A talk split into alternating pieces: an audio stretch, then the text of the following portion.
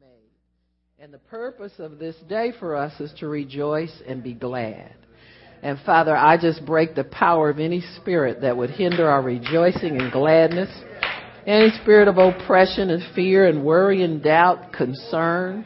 I command you away from this assembly, away from God's people. We will function in the purpose of this day. And we thank you, Lord, for good testimonies. We thank you, Lord, for rejoicing and gladness today. In Jesus' name, amen. Praise God. Amen, amen, amen. So today we're going to talk about God's standard. I, I thought I would uh, speak to you a little bit from that. I was listening to Pastor Shirley minister yesterday. It was just so good to sit and hear the word, and it was encouraging me and building me up. And I went home and was, well, I won't say dancing around, but my mind was to dance. and I'm winting all the way. But uh, praise the Lord. Praise God. You know, God has purpose in everything that that uh, we go through. You know, I remember Job saying, "Can I? Shall I not receive good and bad at the hand of the Lord?" You know, uh, and and uh, not that God is anything bad to give us, but we have to endure things. You got me?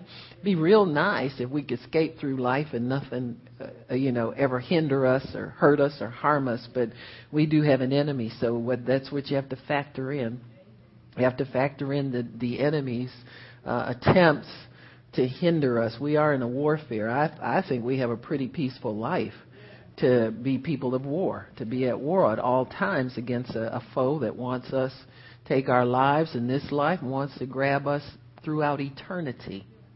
You know, we you have to take that into consideration.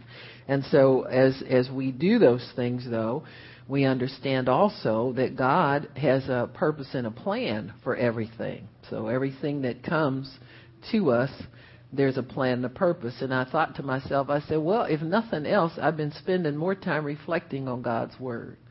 It slowed me down to where I have to focus on God, and sometimes you do reshuffle your priorities. So I've always, and whenever I was in a difficult situation, I always asked God to to use that time, help me to use that time wisely, use it for His glory, some good purpose come out of it. And so if if that can be done, then you can say it's worth it. Amen. It's worth it. It had to go down like that. Amen. Praise the Lord. and we bless our friend Kelly Cruz, Lord, wherever she is, and send a blessing to her, Father, in Jesus' name. Amen. So when talking about God's standard, though, I think I stole Pastor Shirley's scripture in Romans 12, too. We'll start there. He says, I beseech you, brethren, and, and this is a when a, minister is begging the congregation to listen. That's that's what he's doing. So this is important. You got me? He's he's praying to them. Please, you know, it, this is important. he says, I beseech you, therefore, brethren, by the mercies of God, that you present your bodies a living sacrifice, holy and acceptable to God, which is your reasonable service. So he says this is not, you know, you're not being a martyr for a cause, you're not being asked anything extraordinary. He said this is just reasonable, considering that Jesus has given your life, his life, for your holiness. He's contributed everything to your situation. He says, and be not conformed to this world. In other words, this present earthly realm that we live in, don't conform yourself to that. Hmm? Now, this confirmation to the world is a process um, that takes place on a continual basis that we have to resist. The conformity to the world. The world has philosophies, ideas, and standards that they preach all the time. See, as believers, we're aware of this. When you were a sinner, you weren't so aware of the the uh, attack against morality and Christian standards that there is in the world. So there is a, a, a pressure and an atmosphere that's created that is attempting to shape you, to conform you to its purpose. But he says, but to be transformed by the renewing of your mind that you may prove what is the good and acceptable and perfect will of God. So when you're transformed, you begin to prove some stuff. hmm So there's evidence of transformation. You begin to walk out or prove the will of God. You begin to, you know, where, where people used to run around and say, well, God called me to this, God called me to that. When you're transformed, you walk it out and they see. You don't have to go around telling everybody who you are, and what you call to do. You walk it out and they see. Because you've been transformed. If you go from being a medical student to a resident to a doctor in practice, you don't have to strut around and, and try and look like a doctor. You are one. You got the patients in the office to prove it. See, you you are proving what what what you really are on the inside. And we are proving the will of God because that's what we have on the inside once we're transformed. So he says here, do not be conformed. Don't be conformed to this world, but to be transformed by the renewing of your mind. The word conform really means to to uh, to shape the word for conform really means to cure or to yield something. To cure or to yield. So it, it's, it is the thought here, when you talk about conformity, the thought here is there's some process that is, is taking place in your mind that is giving you solutions. That's what cure means. C-U-R-E means to cure. It, it is giving you solutions. It is giving you, it is causing you to, um, to line up with what it dictates as an answer to situations in your life. Uh, it means yielding. So when you conform to something, you begin to yield to it it's already got its own shape. It's already got its own idea. It's already got its own, it's got a plan for you. So conformity really means to yield to an already carved out mold for you. Why I tell Christian young people, don't ever let the devil catch you without the plan of God working in your life. Because he definitely has plans for you. Hmm? If you have no conformity on the inside of you, no shape, or, you know, you're just out there trying to see what life is all about, the devil will definitely find a mold to fit you into. He'll send somebody into your life who will try and make you feel important, begin to speak things to you. This is how conformity operates. It operates through vehicles that work. Conformity often operates through relationships. You'll find somebody you think highly of, and you begin to adopt their attitudes, you begin to adopt their mannerisms, their thoughts, all of that. That's how humanity operates because we are, are reflections of a true image and we're always looking for who we really are, whether you admit it or not. That's the quest of humanity, is to find out who we really are.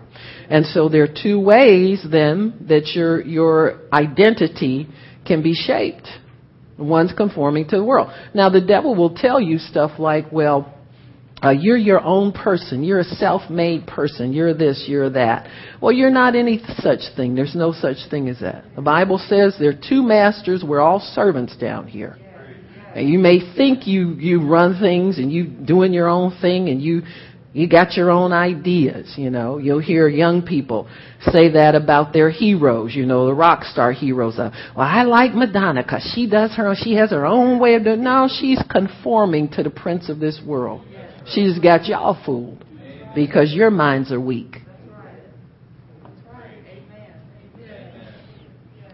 See, when you are conforming, that means that you are being shaped.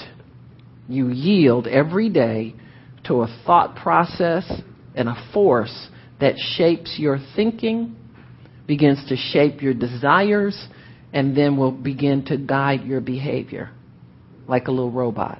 Mm-hmm. So you're being conformed all the time by what you hear and what you listen to.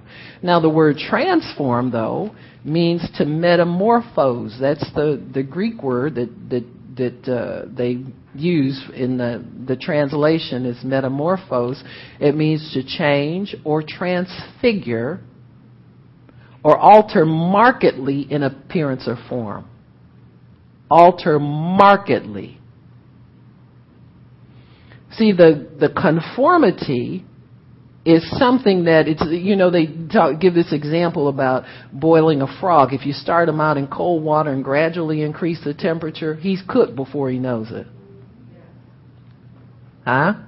This is the way the world does us. We're born in sin, shaped in iniquity. And pretty soon we're doing things, you know, sinners say this all the time when they're either on drugs, they're walking the street selling themselves for drugs or they're uh, you know breaking and entering to get drugs or something. I never thought I don't know how I got to this place in my I never thought I'd get here. Hmm? Couples who wind up divorced say the same. I never thought we would wind up in divorce court. I thought we would be together forever. Huh? Why? Because they've been like little frogs in cold water. Gradually, the enemy turns up the temperature. You conform. You come to a, a, a, fork in the road where you have to make a decision. You keep going down the road that the, you open the doors, you go through the doors the enemy opens for you to get your answers. Huh? You search your mind. You go, you find people that are supposed to be experts in certain things and they're of the world as well.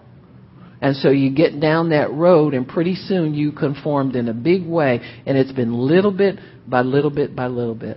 The devil never snatches anybody and tells them I'm going to make you a drug addict. hmm What he does is he separates the family, starts by dividing the family so that the person feels lonely and alone. And then all of a sudden the only people that like this person are the rough element of the city. And so they go in and conform to that little bit at a time. Well, I know my mother always said drugs were wrong, but you know, they look so happy. Huh? They look like they're having a good time. They like me. They accept me. And that's part of the scene. And so when we think about conformity, it's yielding little by little by little, gradually letting the world shape our thinking, shape our ideas. So when God comes into your life, he wants to do a major upheaval on the inside of us. See, it's a working from the inside and then expressed on the outer by our changed behavior. We begin to prove what is the good and acceptable and the perfect will of God. So, when we talk about God's standard, though, I want to give you a good understanding of what a standard is so you'll understand how God works this process of helping us to not be conformed to the world, but to be transformed by the renewing of our mind. So he does it by creating a standard for us. Because you have to have something that draws you away from the world. And that something is God's standard. So the world's word standard really means a flag. And that is a flag of a chief city or state or nation. So our, our stars and stripes would be a standard. It means an ensign. The word ensign just means flag. But then standard has a different meaning, and that is it's an accepted measure of comparison for quantitative or qualitative value. So that's what God does. He raises up a standard or he raises up a, a, uh, a value, a criterion. That's one of the other words for standard. A standard is an object that, under specified conditions, defines, represents, or records the magnitude of a unit. So, a standard of measure for us would be a foot, an inch, a yard, that type of thing. So that's the standard by which we measure everything. So if I gave you a ruler that had 36 inches and I gave you a piece of typing paper, the typing paper is being measured against the standard. You tell me how many inches it is. Amen. So it has to conform to that instead of the other way around. I don't give you a ruler and say how many pieces of typing paper is that. You got me? And so we have a set way to measure things and it's set in stone and it's not variable. It doesn't, you know, like we like to say God understands. It's not like that. It's a set standard that does not change. And this is the one thing you have to remember about God, His unchangeable standards, His unchangeable goals for us, His unchangeable ways that He deals with us, they don't change. Hmm? Now you may think He's going to change, but He doesn't. Because if He would break His laws in order for His kids not to feel bad when we break them, you know, that's usually what we're after we're after feeling good about ourselves when we shouldn't. Huh? We're after God, you know, let me off the hook. Well, He never lets you off the hook. He give you another chance and He forgives, but that's very different than letting you off the hook. Huh? Now, mom and dad left you out, let you off the hook because they got tired of you whining. Hello. But God holds us to the standard at all times. His standards will never, ever, ever change.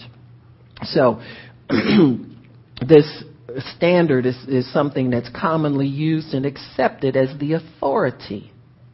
So God's word is the authority. It's not variable. And it's commonly used as, and accepted as the authority. For instance, John 3.16 is the standard by which we measure salvation. Huh? That did you accept his, his son, Jesus Christ? Are you born again? That's the standard. There is no other way in. Now, isn't it amazing how that's challenged all the time? How the world challenges that? Oh, it's that, well, you know, all paths, well, I believe this and I think that and how could you be so rigid? Well, it's not us, it's Him. He set the standard. We didn't set anything. We're conforming to it. And so when we, when we conform and we're transformed by that standard, that means that we don't change either. We're not flexible in this. This is not my word. I didn't set up this standard. I'm conforming to it, and that's why it seems that, huh? I'm a mean person, or I don't understand, or I don't love people. It's not that I don't love people. I'm conformed to that standard. I've been transformed on the inside, and I carry that standard inside of me so that anytime I talk to somebody, that flag comes up on the inside of me and says, whoa, wait a minute. This is, you find out if they've received the Lord, if they really are on their way to heaven, et cetera, et cetera. So that standard then gets raised up on the inside of us. It's like a flag that goes off on the inside of you. And you talk to people and you begin to have conversation. The Holy Spirit will start to, to drift your conversation and turn the, the, the rudder of your body, your tongue, into the right direction in that conversation with that person. Whether you want to talk about it or not, you find yourself there. If you keep running your mouth, you'll find yourself right there. Amen. So a flag also, we're talking about a standard. It also symbolizes a people, a nation, and their beliefs. When people talk about America, you go to some countries and they jump. They want to get over here. Huh? dying to get over here. Why? They never been here. They but there's a standard. There's a something that gets shot up on the inside of them. Where then you say America, they know what we stand for, huh?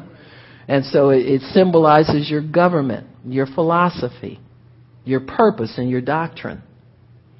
So that standard that God puts on the inside of us in the transformation process symbolizes God's doctrine. It has His authority in it and His purpose in it and His government in it. For instance, when we do talk about America, that stands for liberty, opportunity, and justice. Everybody knows that. Countries where people are oppressed, they want to get here. Oh, I would just love it if I could just not get in trouble because my ideas don't coincide with what the government thinks. I would love to be able to get in your country so that I could worship any way I want to and not be told what to do. And it doesn't agree with me.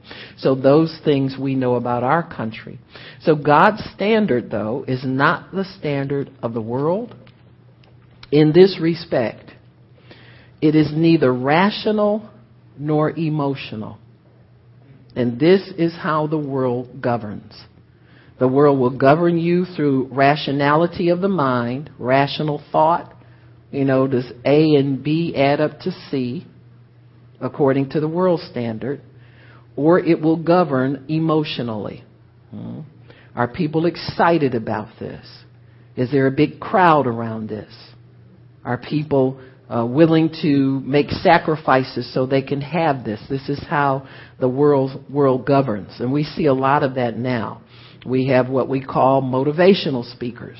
You didn't. This wasn't even a, an occupation uh, 40 or 30 years ago, 20 years ago.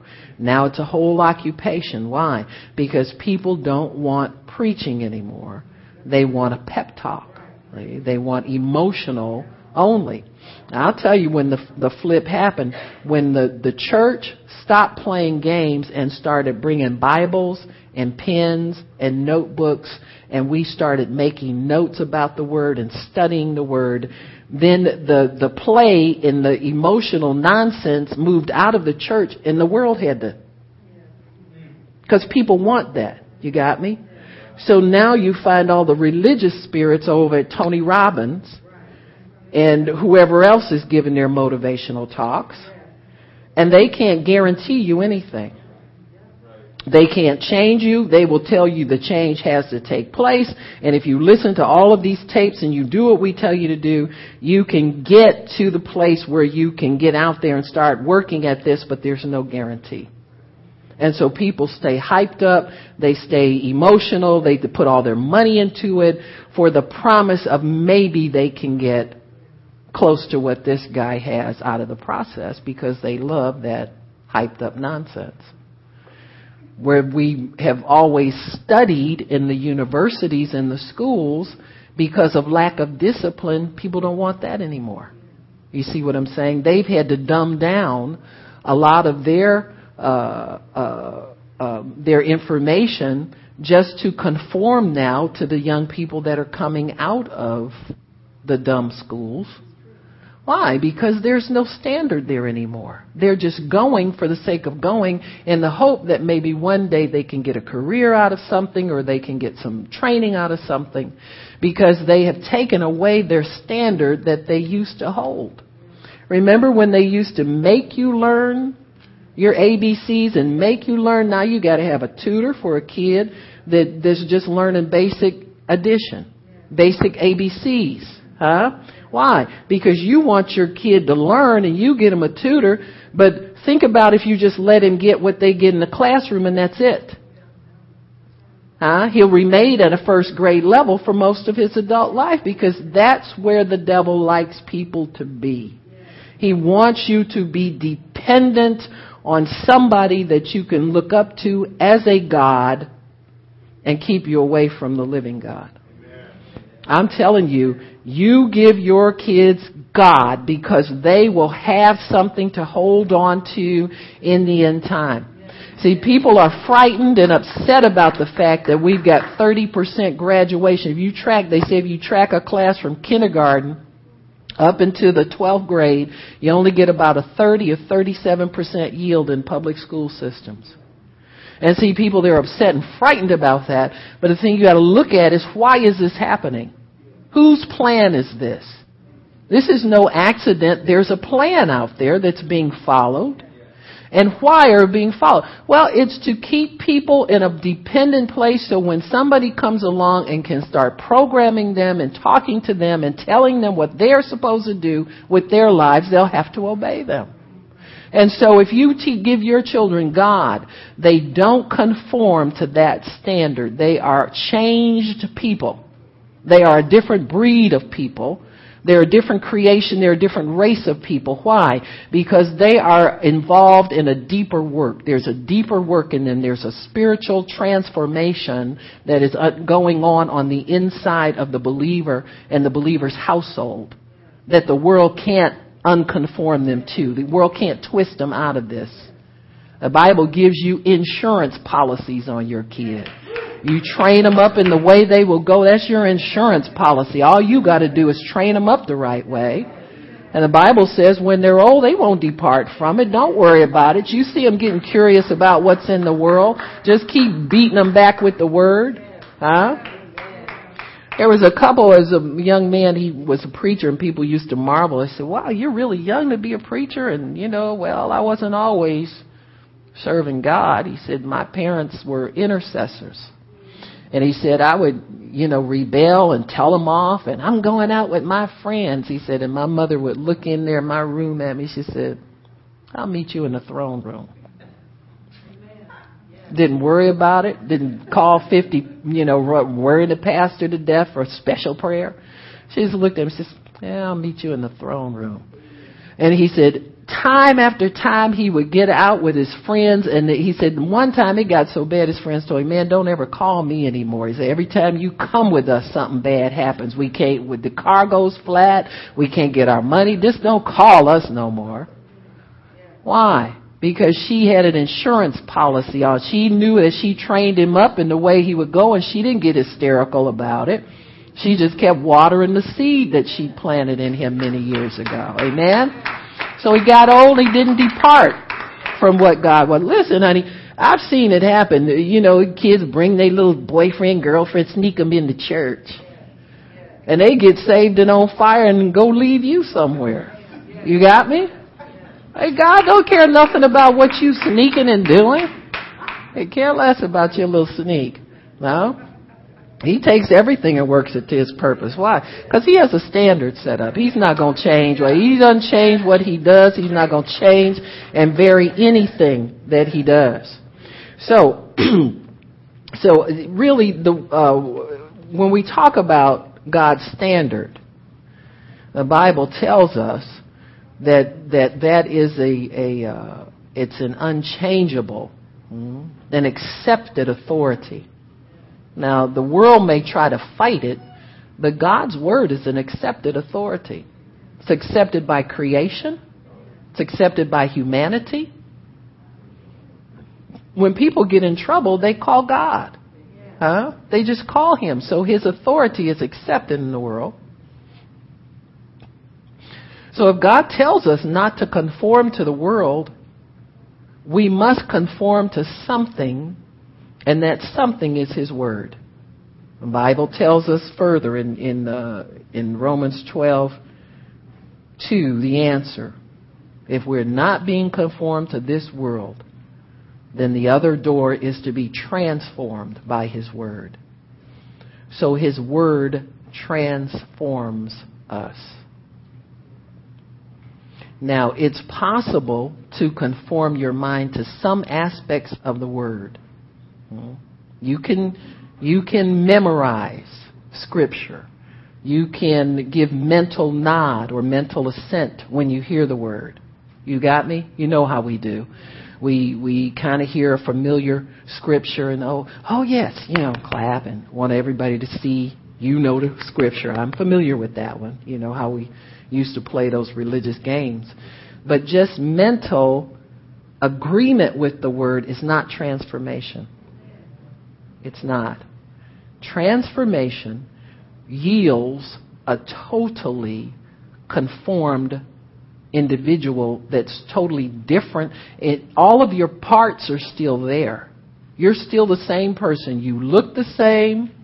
You talk with the same voice. You have the same eyes, ears, and nose, but you are structurally on the inside totally different than you were before. And that's, that's the kicker. That's where God gets his delight. Because he can send you into a place that used to be familiar to you as a sinner and now you're conformed, transformed on the inside by his word, by the working of his word. And he'll use your voice on the same people that used to know you as a sinner and now you can take the word to them because you're a totally different person. And He can trust you in that environment to not be changed by them anymore because you are not the same person anymore. That's what a transformation is. See, in the world, you're just conforming to a pressure. So if you say five years ago you bought the Tony Robbins tapes and for self improvement, and they didn't quite work for you, so now you can get the next guy that's coming down the pike with some words that because your mind's just being shaped and bent in different directions, but you're the same person. You're just being, you're just yielding to different pressures that come about in your life. When you, in your own thinking, you can start grabbing for answers to your problems yourself. You see, you begin to yield to to things that you think, well, this might help or that might help. Say, for instance, you have a pain, and you think to yourself, well, if this pain doesn't go away in a certain amount of time, then I got to do something. I'll go to the doctor. I'll do this or I'll do that. And your mind will start to yield to different options of a remedy that come to you. When you're transformed, you are a different person on the inside. So when information comes to you that's not good, it gets processed differently. It bypasses your carnal mind and your spirit man grabs it and he begins to process it and give you God's answer based on God's standard. And that answer might be, well, you're not, there's nothing wrong. Don't go to the doctor. It's by your stripes, by his stripes you were healed. And the transformed inner man begins to speak new ideas to you that don't come from your carnal thinking. That's when you're transformed, folks. The big difference. Those thoughts that you used to yield to, that came to you because you had fear. Oh, if I don't do something about this, something, huh? I don't tell me y'all don't think like that. I had that situation with my knee. I was thinking to myself, I said, well, I've never gone to the doctor for this. I said, but they might be able to do something so I can get to the conference. Pressure. So the world wants you to conform to pressure so that you can go back through your carnal thinking and try and find a solution instead of grabbing the spiritual one because we're all transformed at least a little bit on the inside. Huh? We're all different creatures. See, what the enemy wants you to think is that the world has some big grip on you and you can't make the right decision in God. You ever think, sometimes you think, well, you know, maybe I could do that if I was Kenneth Hagin because I heard that he he didn't take an aspirin for, you know, his the last time he took it, was 1939 or something. He even had the date, the day date and the year of the last time he took medicine. Well, I'm not Kenneth Hagin, so I, I can't do all of that. I don't, you know, I can't do all of that. And so we'll have those thoughts. We'll have those ideas. But the world doesn't have as big a grip on you as you think it does. Why? Because the Bible says right here, you have a choice. It says you don't have to be conformed to, you don't have to take the first thought that comes to your head to get you out of trouble. And if we're really in bad shape, a little larceny will come in there too. We want to steal something from somebody or put this off or not pay your tithe or not give in the offering just to get out of trouble because we're being pressured by the world's thoughts and the world's system Whereas you, if you would yield to the transformed inner man that's on the inside of you, you could, that standard of God would come up on the inside of you and God's standard would be there for you to hold on to. Cause it's in there. It's in there according to how much you put in there, it's in there. When you're saved today, it's in there.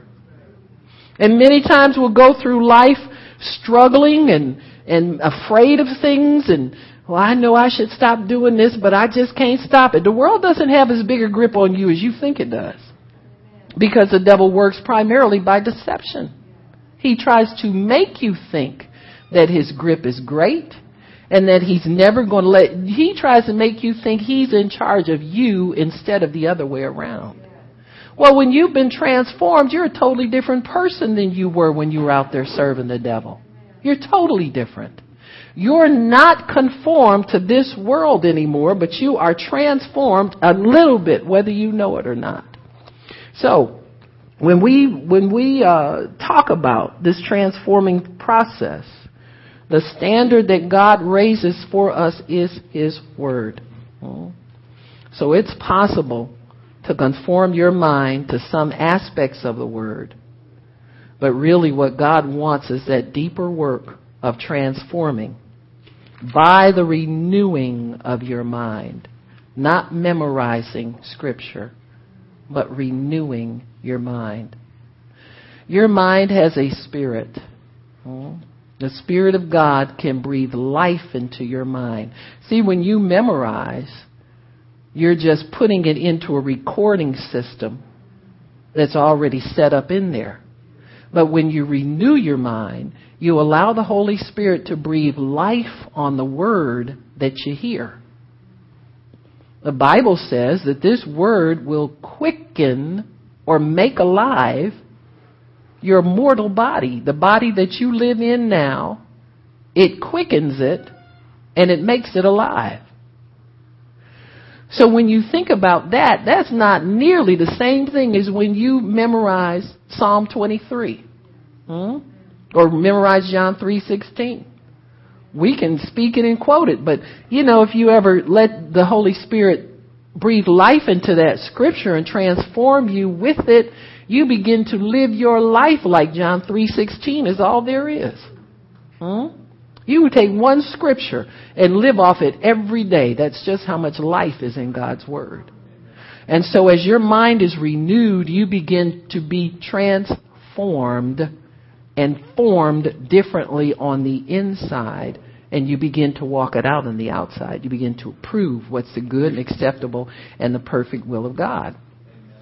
Conformity can be from the head or the heart. Some people conform to the world's ideas and they are so adamant about it, you know, there are some ideas that are loose in the world that, that you can build a whole life off of.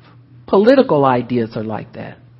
You see, some people give themselves over to politics.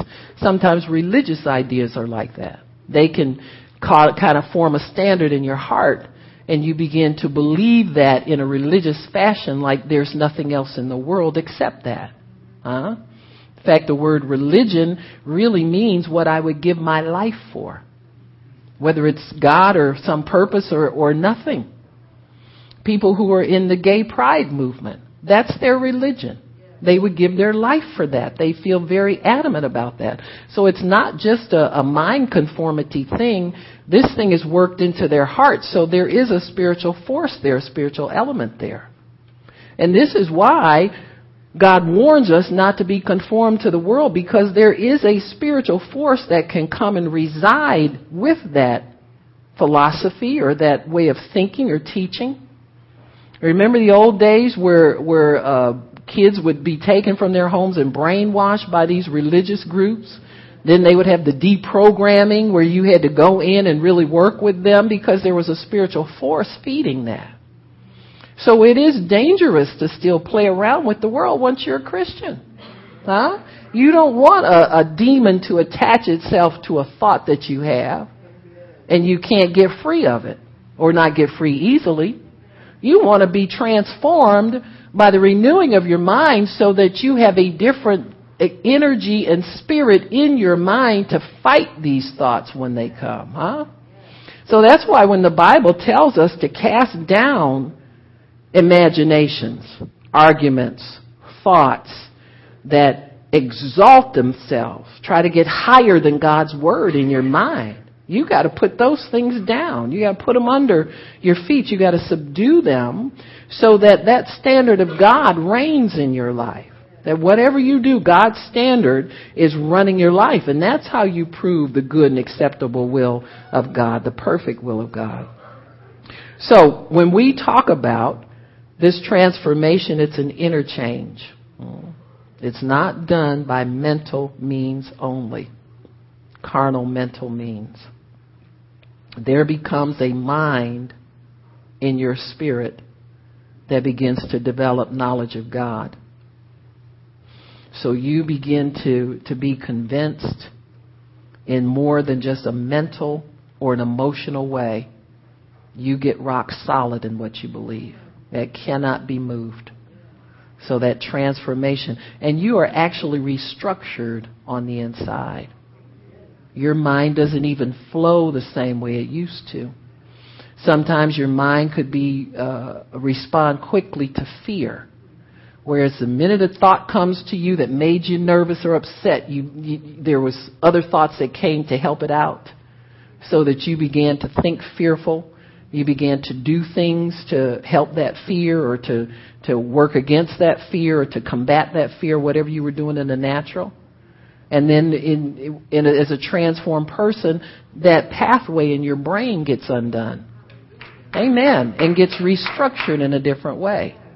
I had them buy this little transformer for me and nobody, none of the young men can figure out how to do it. But I'm going to pass it around with the instruction thing because this thing turns into a vehicle. It's also, uh, it's in robot mode. Uh, what else mode is there? But all these same pieces, none of them are left out and you can change it into all these different things on here. So I'm going to pass it. Thank you, sir. Pass it around so that uh, you can see that it's intact. Huh? The important thing I want you to notice is that you can let her have it, Tone. Okay, just yeah, just pass it around so everybody can see it, please. And you come back in here on his way out you pass, you know, uh, what I want you to see is that that thing is not damaged in the transformation process. Nothing's left out in the transformation process. Now let me tell you why when God does that to us, He doesn't leave anything out. Doesn't He have a covenant of peace with us? So while this transformation is going on, your life is largely undisturbed. He's not upsetting your life. He's not hurting you. This covenant of peace, He keeps all the time while He is restructuring and reforming you on the inside. Hmm? Yeah, just keep it going around, please. So when He, when He does anything in our lives, he has to keep covenant. He can't break his covenant with us. He can't break one promise that he's given to us while he's doing the work that he's promised to do on the inside of us. So when, when he has that covenant of peace, that means he uses every piece. He never takes anything away from you. You're intact, nothing missing, nothing broken, in a state in body, in spirit, in mind, everything. And in that transformation, you're changed into His glorious image and you're given a promotion. See, whenever you go from the merely carnal to the spiritual, it's a promotion, folks. It's not like God, you know, this business of, you know, take us to the potter shed and break us and all that. Those are, are similes, but that stuff is happening in, internally. You're not, you're not broken and beaten and all that by God. Come on now. He'd never get anybody to, to uh, consent to salvation. If it were so bad and so tragic.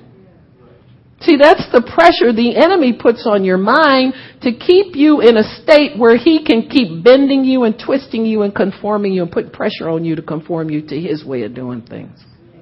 Because he hates to let go. So he tells these lies on God. Oh God, I'd love to be able to, to give regularly, but it's so hard. Many times you hear yourself saying that. It's hard. I, I'm, I want to pray more, but it's hard. I want to, but it's hard. I went, but it's hard. It's not hard. This thing happens on the inside of you. You know, sometimes you can, I, I can remember times in my life where I would go to say and do things I used to say and do, and the words weren't even there anymore. And it's not like I told God, oh God, if you don't take cussing from me, I just know, don't know what I'm going to do. The cousin left and I wanted it back sometimes, but I couldn't find it. Why? Because I was transformed. I, it was restructured differently in me where I would have to think a real good long time to say, now what did I say when used to say when I would get real mad like, and I want to give them a real string and let them know who they was messing with. Huh? Uh, huh? You know, it's like the words don't even come in there anymore in the order that they. Huh? Now, we're all like that about some things.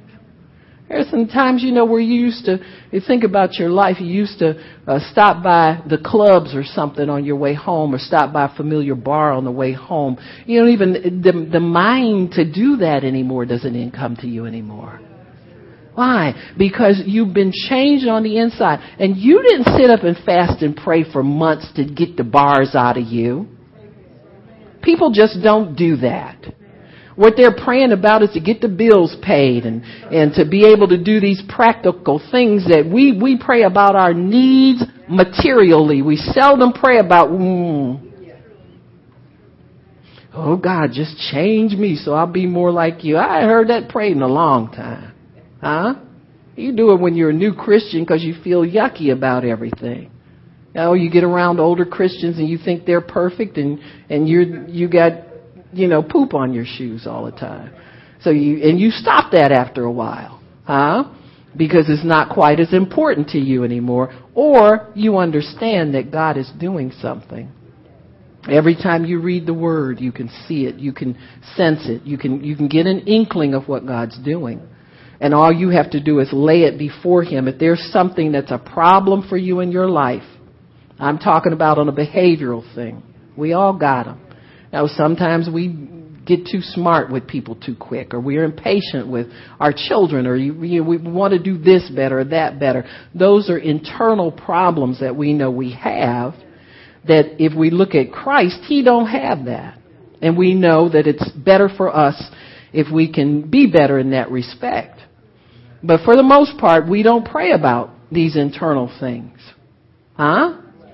Why? Because God don't have to have your permission to work on you. Did you know that? The Bible says we are His workmanship, created in Christ Jesus unto good works. All we have to do is say no to sin and yes to righteousness. Just say no. Remember that? They told sinners to do it and a lot of people wound up in rehab and off drugs. Just say no. Huh? If the world can do it, the Christians can do it too, even more so. Because we have a new standard inside of us that says no for us. Sometimes when you want to say yes, it'll raise up and say no for you. So we have this, this what we have in God is an amazing thing. It works for us. Isaiah 59:19 says that when the, the enemy floods in on us, huh?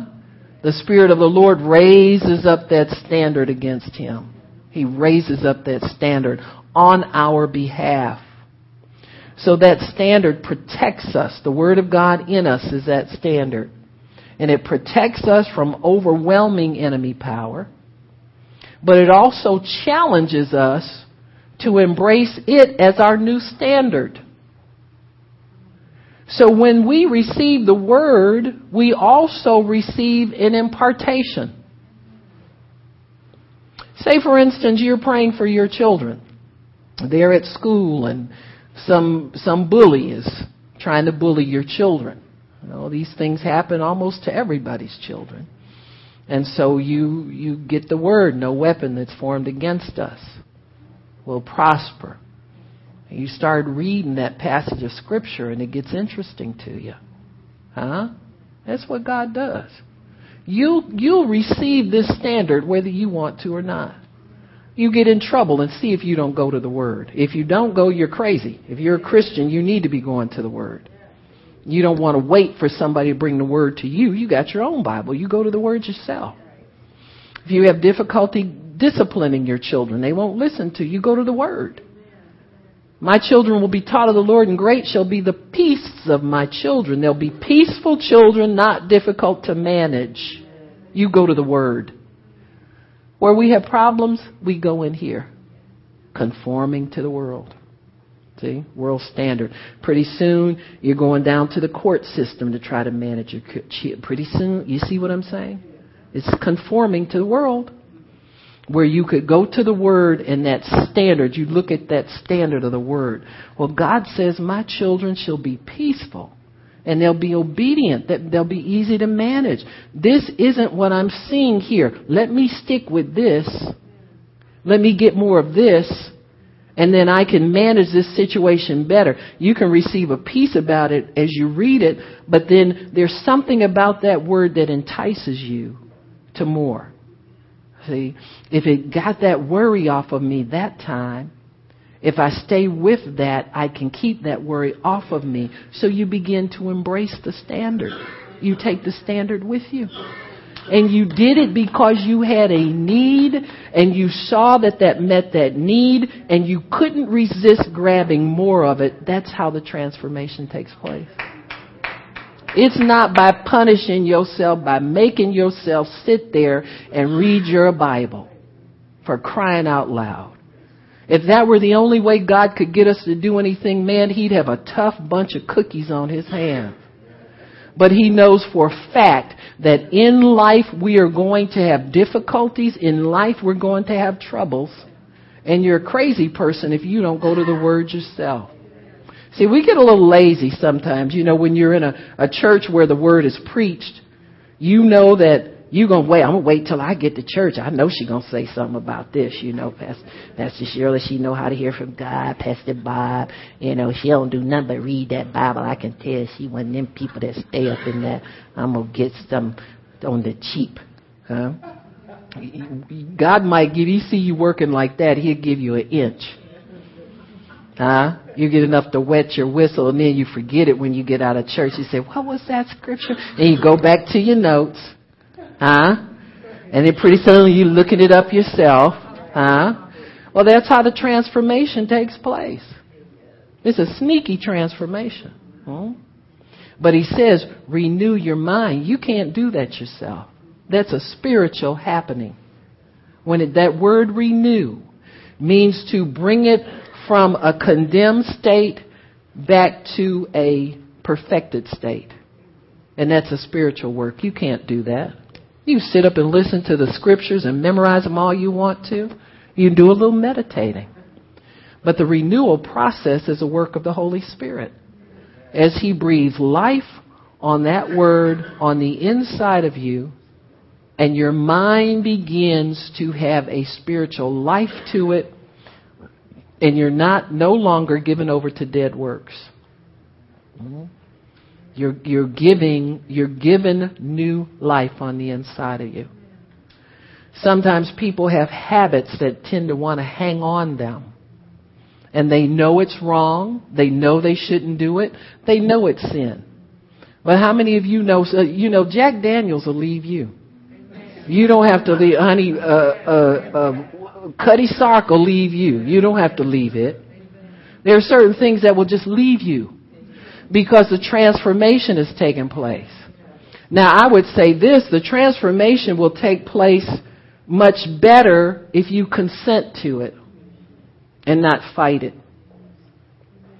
We all have strongholds to deal with. Sometimes we have attitudes that, that feed ideas. You got me?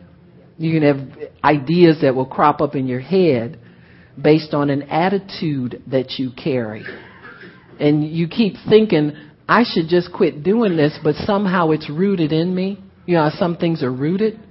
And so God then, because you agree with Him and you've embraced the standard, He'll begin to help you to break that thing down so that it gets weaker and weaker and weaker in you. Huh? But you can help yourself by doing some of the things God tells us to do. Like shun the very appearance of evil. If it looks wrong, don't do it. Huh? And so if you teach yourself how to conform to these, these are helpers until you get straightened out on the inside totally about that thing. Anybody ever been there?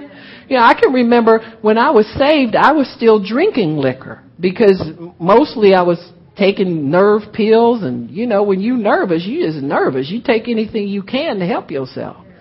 But I was a new Christian at the time and I can remember, and I was so happy that I was too nervous to drive because I couldn't go out and buy anything. I, so that helped me to stay away from the appearance of wrong things.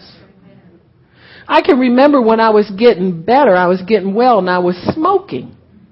And I was thinking to myself, I said, well, I should get rid of these cigarettes.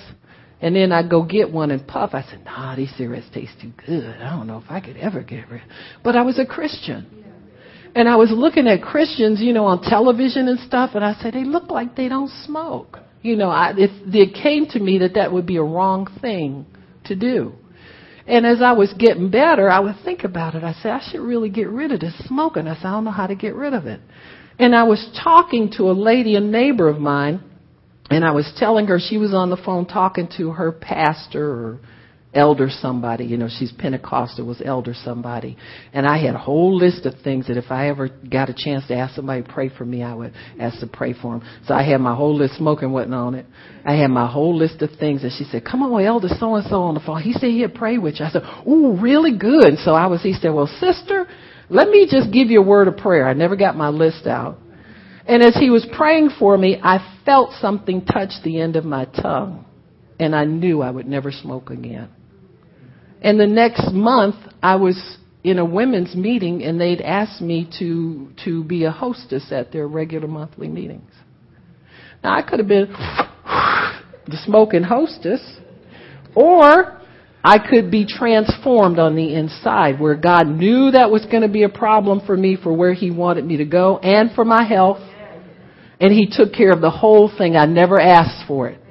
But I can tell you this, that He knows what's needed on the inside of you and every day He's working on it. Every day He's working on it. Every day He's working on it. Huh? Now you can try to play hardball with Him if you want to and hang on to things. But I'm telling you, drinking left me, smoking left me, cussing left me, a lot of stuff left me. Now y'all think I was a rough cut when I got started, but you should have seen me like the year before. yeah, I wasn't fit for church. You understand what I'm saying? But many, many, many things. And then when I was, as I was walking with God, He would give me experiences that would leave impressions on me. And those things began to work on the inside of me. So this transformation, folks, it's not something where you got to sit there in front of your Bible all day long and, and make your mind, you make your mind, I got to make myself. Mm-mm. God knows how to work this whether you know it's working or not. Uh, he will draw you and lead you and, and you cooperate with God. When He shows you something and you know it's wrong, you get rid of it as fast as you can and take the crutches out from under it that support it. You got me? Oh, it's too hard. I see other people doing that. You don't see nobody doing nothing. You better stay with you and God. Uh, you stay with where you and God are. Now, how we help ourselves. How am I doing, Little Howard? Okay.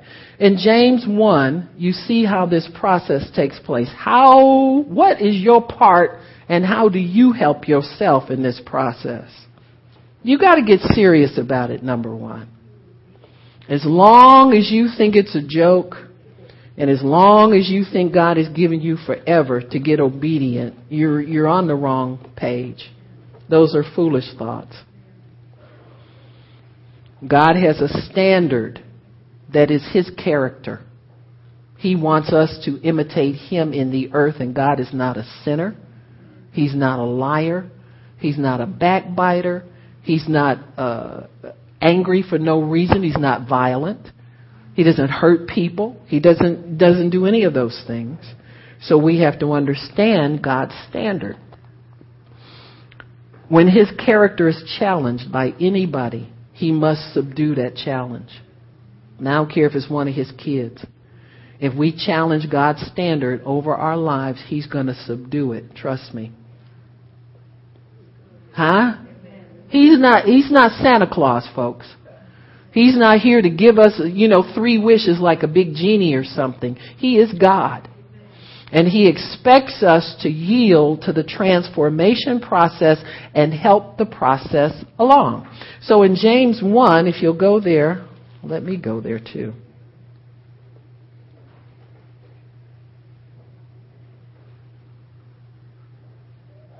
Hold on. It says here, talks about being a doer of the word, not a hearer. In other words, let the transformation process go a step farther and cause you to do what the Word of God says you're supposed to do. Huh? He says here in verse 22, he says, But if you be doers of the word and not hearers only, he said, Be ye doers of the word, not hearers only, deceiving your own selves. So to sit and listen to the word and listen and listen and listen and never obey the word, he says you're deceiving yourselves. You did that to you. The devil didn't do it. Because it'll tell on you. You know, many people come to church and want to seem holy, etc., etc and they think they're fooling somebody and they don't go home and do the word or they don't go to the workplace and do the word or they the minute the you know everybody's out of church they go back to their same old routine and never take the word with them to the outside and commit to obey what they hear you have to do that on the inside you got to embrace the word and say yes i'm going to do this i'm going to commit to the word that i hear I don't care how many times you fail at it. Huh? You keep failing at it, but you commit to the word that you hear. You have to be right on the inside about this. And he says, this engrafted word is able to save your soul, folks. It'll keep you. Keep you straight. Keep you going. Keep you right. And he says in verse 23, if any be a hearer of the word and not a doer, he's like this. He's like a man beholding his natural face in a glass or in a mirror. That's what he means when he says glass. For he beholds himself and goes his way, and then right away he forgets what he looked like when he was in the mirror. Hmm? Now I've gone out somewhere and I tried to remember. I said, "What did I?" You know, people look at you funny when you get. Well, they gonna do that anyway because you know what I'm saying. Many times I'm rough. I'll admit that.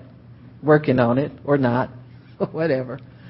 But sometimes you look at people and you wonder to yourself, did I comb my hair right or did I put, you know, they just give you that. Well, this is what he's saying. He says, you fixed yourself up in the mirror and then you got out and you acted different. In other words, you put on nice makeup, you got dressed real nice, and you went out and laid in the pig pen. Huh? So he says, if you don't do the word, it's like looking in the, in the glass, forgetting what you look like and acting totally opposite of what you said you were going to do when you were reading the word. Huh? Hey, we do it all the time. You get out there, you get under some pressure, or you don't commit to do the word when you read it. Hmm? Old school Christianity. Instead of claiming everything you want, we need to get in the Word and commit to do the Word when, when we hear it. Huh? Fred Price has taught his people this forever. Once you hear this now, you gotta make up your mind you're gonna do this Word. That's how he got where he is. By that commitment to do the Word and nothing else but do the Word. Same thing with the Copelands. They said we made an agreement with one another that when we would get a scripture, we wouldn't waste our time trying to decide if it was too hard to do or if we wanted to do it. We made up our mind the minute we saw it, we would commit it to doing it and God would help us to do it on a regular basis. That's how you get to be a, a worldwide ministry in one generation. You have to commit to do the word that you hear the minute you hear it. All believers are supposed to do that. And so he says what it is is that you're looking in this mirror and you see, this mirror is the Word of God. You look here and you see God's standard. What you need to do as a believer is embrace that standard of the Word. Instead of looking at it and shrugging it off and going off and doing what you always do. Now this will help you because this is why we have so much Bible reading and not much Bible doing. This is why we have, we're in church all the time and we can't get our bills paid. We can't manage our children. We can't manage our finances. We can't manage our life. And we don't want to come to church on time. Well, I'm going to sit down. I don't care if you say amen or not. I'm going to preach to myself. Huh? I'm here by command of God. I'm not here just because my knee wasn't working. Huh? Because there's some difficulties in your lives. You know what they are. And this is the answer. You look in this mirror and you see you don't measure up. God says to give tenth. I don't do that. I do it sometime. I don't do it all the time. You know you don't measure up. And you don't go back and read it anymore. Hmm? Amen. You need to read that more than you need to read anything else. Hello? Why? Because you're putting on makeup trying to make yourself up to look like what it says in there and you can't get the lines right. You can't get this right and you can't get that right. So what do you do? If you get, get somewhere and your makeup's not right, what do you do? You go get back to the mirror again, get your makeup out and fix it. Hello? It's the same thing with God's Word. You get in that Word and you say, oh man, here it is again. Huh? Shun the very appearance of evil. Huh? I still like to date. I still like to sit up next to somebody I ain't married to and I ain't thinking about getting married to.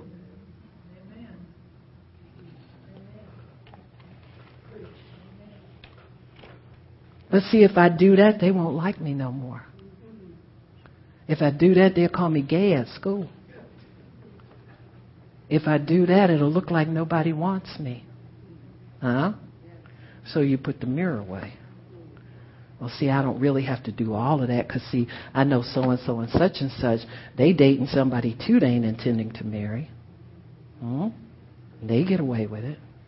So I don't have to do it. See, you just conform to the world standard again while God is trying to help you cooperate with the process of transformation.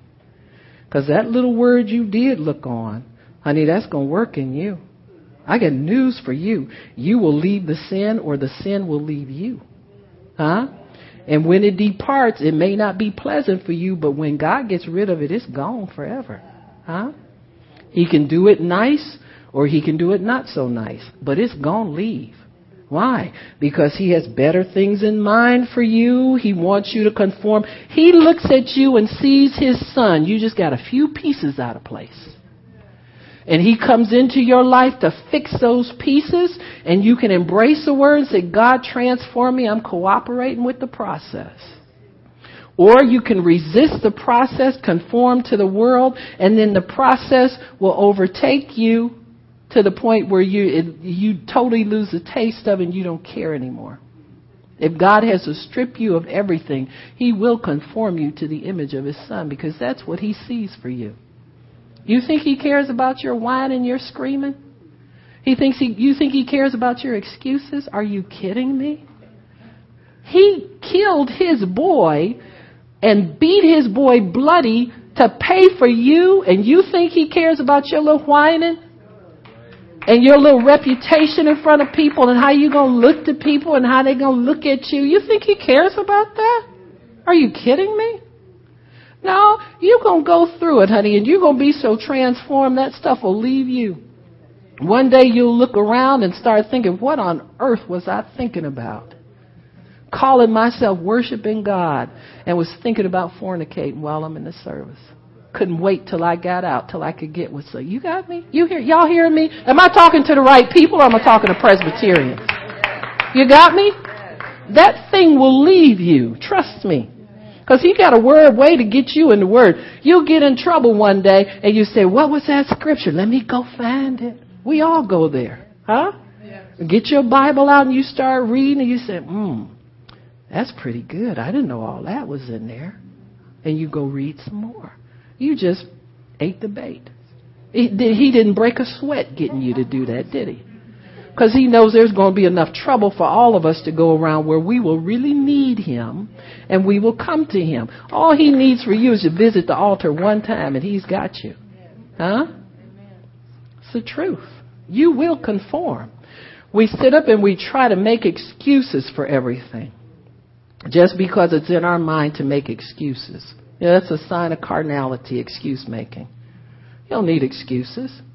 You just need to yield to the standard. Conform to his standard. Conform to his word. Be transformed by the renewing of your mind. Huh?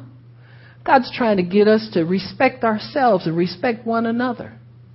And we try to hide from him because we're scared it's going to hurt if I have to do this or what's going to happen. I've been wanting to do this all my life. Well, you're not too old for your wants to change. Huh?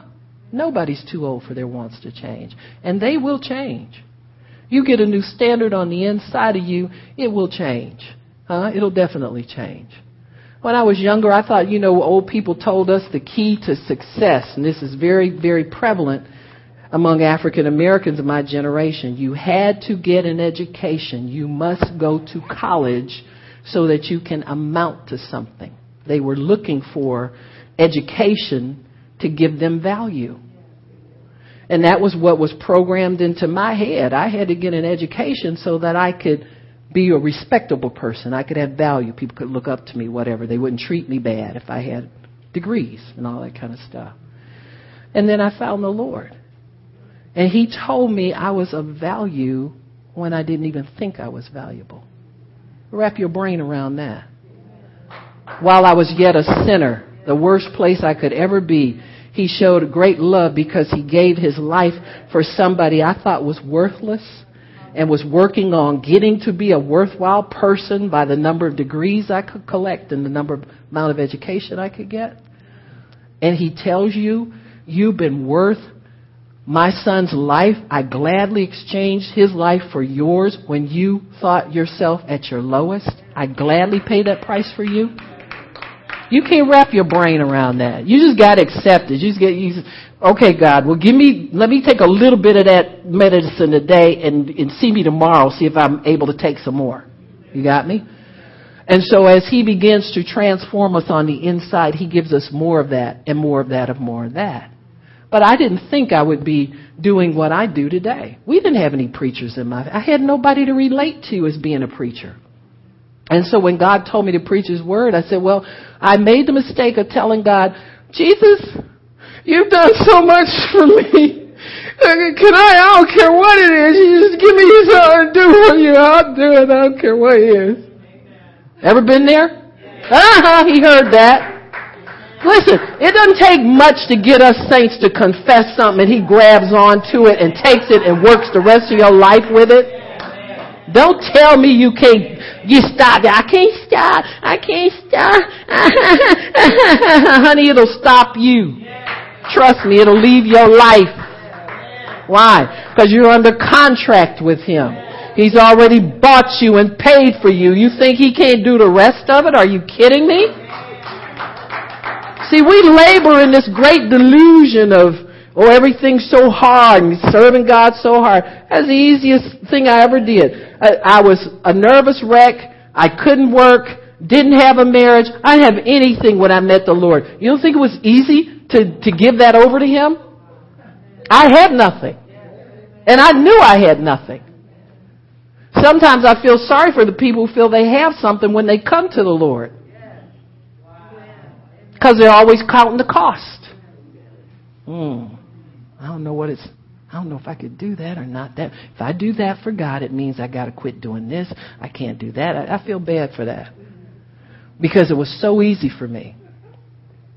I was nothing nowhere. Knew I was nothing nowhere. Huh? I was a psychiatric nurse, and and all my buddies that I worked with wouldn't call me when they found out I lost my mind. How you like that for compassion? Huh? And later on, someone would say, well, I just really didn't, I'm so sorry I didn't call you. I just really didn't know what to say. I said, okay. Jesus helped me. And they really got lost in. So there's method to it when God's in it. See, He didn't want me depending upon man anymore for my help. He was going to be my help. Huh? He's your everything, folks. He's your everything. And yet today, He's knocking on the hearts of uh, doors of every heart in here I'm working on something in you. And you may think your life is not going anywhere. It's boring. I haven't answered that prayer yet. It's been so many years you've been doing this and so many years you've been doing that. And, but I'm working on something in you. I'm still working on it in you. Huh? And I want you to cooperate with the process. When you look in that mirror and you see what my standard is, and you got to say, yes, God, I want that. I want that. He's not telling you that you got to do that process yourself. All you got to do is say yes to the end result. God, I want to, I want to be a stable person. I want to be a joyful Christian. You know, some of us have not mastered joy. Oh, okay. Hey, listen, I don't got time for the, the joyless, uh, the joyless sermon today. That's a whole nother different 40 minutes. I don't have time for that. But I can tell you why you don't have it. Because you fight it. Huh? Guerrilla wrestling. hmm You're still wrestling the same devils you were wrestling when God saved you so many years ago. We're still wrestling them. You haven't laid down your labor yet to pick up the joy of the Lord. Now you're so stuck in a prune face you don't even want to think about. Somebody got to pep you up. You know, they look at your face and they say, "Oh, here she is again. Let me see if I can say something." To, huh? It's the truth. It's the truth. Huh? It's true. Some of us are are so dying to be successful according to the world's standards. It's still there. It's still there. For some of us, God is beginning to unravel it and, and mold us anew. But if He told you today to let go of it, you'd stroke out. That's why He don't tell you to let go of it. He's going to do the sneaky work on the inside. You know, one day you get up and you don't want that job anymore. You just feel like you want to preach. That's when it's done. See, you didn't have to say yes to it. You didn't have to go through any pain. You didn't have to, huh? No trauma, no drama. He just did it. And you woke up, you were a different person with a new vision on a new road somewhere. Huh? Some of us want to do the right thing, but we want to take all the garbage down the road. You know, tin cans rattling behind you. Uh, make too much noise. God's got to quiet you down. He's got to restructure you on the inside so that when you come, they see Christ coming, you know, and that's it. No rattling tin cans running down the road behind you, huh? You know, I we we kind of look at who we invite in to speak to you guys, and you know, you look for preachers with good reputations, you know, and some of them make noise. They got a bad entourage. They got goofy people. They got, you you know, we kind of tend to push them away from you because I know they're not completed yet. They're not mature enough yet to do what God wants them. There's going to be some bad fallout somewhere. You know, the ones who lurk around in the back of the conference looking for young girls to pray for. We, it's the truth. Sick Miss Nola on them. Yeah. And she ain't nice either. She's not supposed to be. You're not nice to devils. That's not Pastor Nobody. That's a devil trying to, see, and be nothing for him to ask her where, what hotel she's staying. Where's your room? You got me? So there's there's noise sometimes that we create. You know, there's spiritual noise that you can see. You know, you you call a meeting, you can always tell the prophets. They're very quiet, but they're loud. When they walk in, they're loud. Some about them's loud. They, they don't say a word. It's either the hair's loud, the dress is loud, the shoes are loud. If it's a man, you know, he's got a Hawaiian shirt on in the middle of they speak. You got me in the spirit. You can tell who's who in the zoo, but they can be very quiet, not, but you can tell they carry something. That's what you want us. Now that's acceptable. But this, this tin, tin can rattling behind them, this fallout that traps people into it and makes a mess of things, you discourage that stuff. You get it out of the midst. Huh? Because they're not transformed enough yet. Huh? What kind of pastor would you be if you're eyeballing all the women that come into the church? Come on now. And so in, in life, you're going to find that when God does this inner transformation, renewing your mind, all you got to do is behold the word and say, God, I see I don't measure up there. I want to measure up. And then it starts to work on you. That's when your mind's renewed. Meditation happens when you embrace it. You say, God, I want that for my own.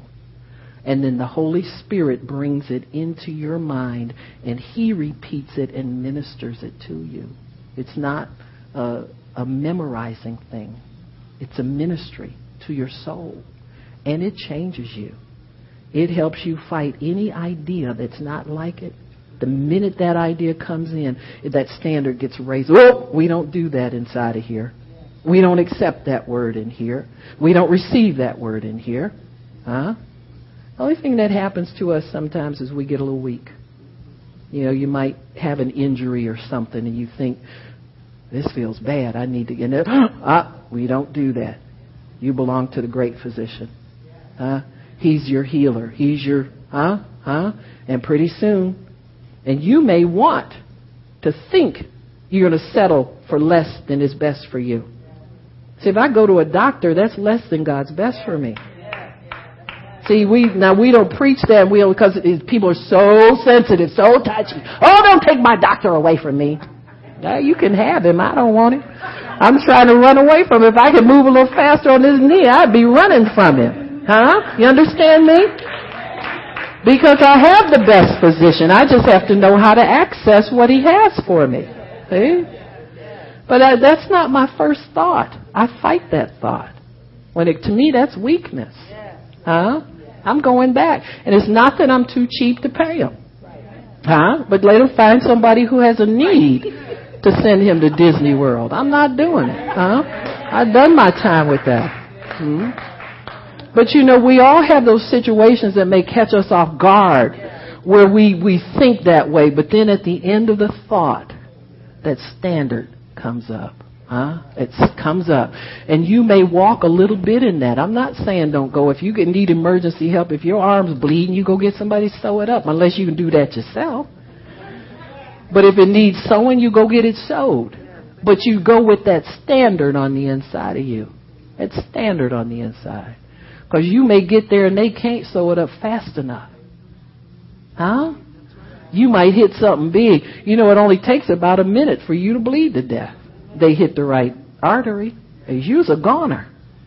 So, but that standard will always come up on the inside. Ah, you are healed.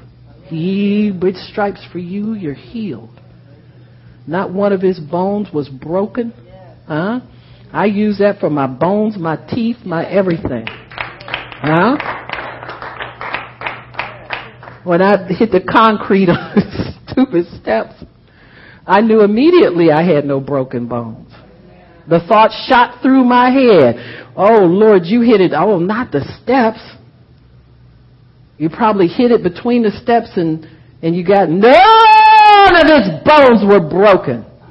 And I'm in his body. You got me? The standard comes up. That standard will come up whether you need money, whether you need healing, whether you need deliverance, whatever you need, that standard raised. Why? Because He's working on the inside of you, whether you believe it or not, whether you want it or not. Why? Because you one time embraced that word. It's working. It's going to wrestle you down, folks. I'm telling you. God's going to have His way with His body. He doesn't buy anything He can't control. I know we don't like that word. God's not a controller. You better believe He is. If that sun comes up every morning, He controls that. If the moon goes down at night, he controls that. The waves of the sea he controls. He controls you and me. We just think he can't do it. Why? Because he's got a covenant of peace. He does it on the inside of us in a way. Hmm? Sit up and watch other people's behavior, wondering when they're going to change. Hmm? So and so you know, they mean, they don't talk right to people. And before you know it, you're sitting up there weeping and repenting. God, I should think better about them. Huh? He got you. You think he can't change you? I got news for you. You keep living. But he's doing it in such a way to conform you to the image of his son. He loves you so much, he doesn't want to leave you the way you are. And he is transforming each and every one of us in the inner parts. Everything's there. He doesn't take anything away from you. Huh? All you who are, want to be heterosexual, God ain't gonna make you gay. Because you don't can't date and sleep around, that don't make you gay. Huh? It makes you healthy and wealthy and wise. Huh? It makes you all of the above. Huh? Just because, you know, you look at me and Pastor Shirley, they wear them long skirts, honey, you're going to love them too. Huh? It's going to keep the, the riffraff off of you. You know? You go somewhere and, and you can be treated with respect. See, uh, now I lived that life. You know, when I was a single younger woman, I, you know, I was a model and I did my thing and, you know, I wore things just to get the, the wow factor. Everybody looked. You got me? And I know what that feels like. And when I got saved, I didn't like that anymore. I didn't ask for it to leave. It left me. Huh? And I felt like, well, I, God, you know, I really like this better. I like this better. Why? I was changed on the inside. I was a totally different person. I didn't live for somebody looking stupid. You know, I used to call it instantly stupid. Huh? You know, when you're a woman, you know what to wear. I said, hmm, they'll get instantly stupid when I come in with them. And you just went on your merry way, and that's what you did. But then he changed me. I received his son, and he began to change me on the inside. Well, I wasn't insecure about if somebody didn't look at me when I walked in. You know, you got me, huh? You know, some now they got drag queens looking better than women. I mean, come on now, girls, let's get serious here. Thank God for Jesus. We can wear normal clothes and God will have somebody look at us because He draws their attention to us, not because we're working so hard to get it done. Amen? Praise God. Can I stop now? Praise the Lord. Amen. Father in heaven, we thank you. Amen. We bless and praise you. And we worship you, Lord. Thank you for your standard that's raised up on the inside of us, Lord. Oh, we thank you for that. Thank you, Lord. Oh, that while we're, whether we know it or not, whether we consent, oftentimes you work on us as a gift because you promised us that you would conform us to the image of your dear Son. We thank you so much for that, Lord. We bless you. And Father, we're not ashamed of who we are. We're not ashamed of looking like Christians, whatever that looks like. We're not ashamed of wearing the image of Christ inside and outside, Father. Let it radiate to the outside. That the world will look at us and know that we belong to Him. Everybody will know that we belong to Him. We thank you for it, Lord. We bless you. Father, I thank you that the best compliment I've ever received was that somebody said, I knew you were, were one, of, one of God's because there was something different about you. Let that be what we seek to show men, Lord, that we belong to you. There's nothing better in the world that the world would see. And we thank you for that, Father, in Jesus' name. Amen. Praise God. Amen. If you want prayer, come on up. I'll pray for you.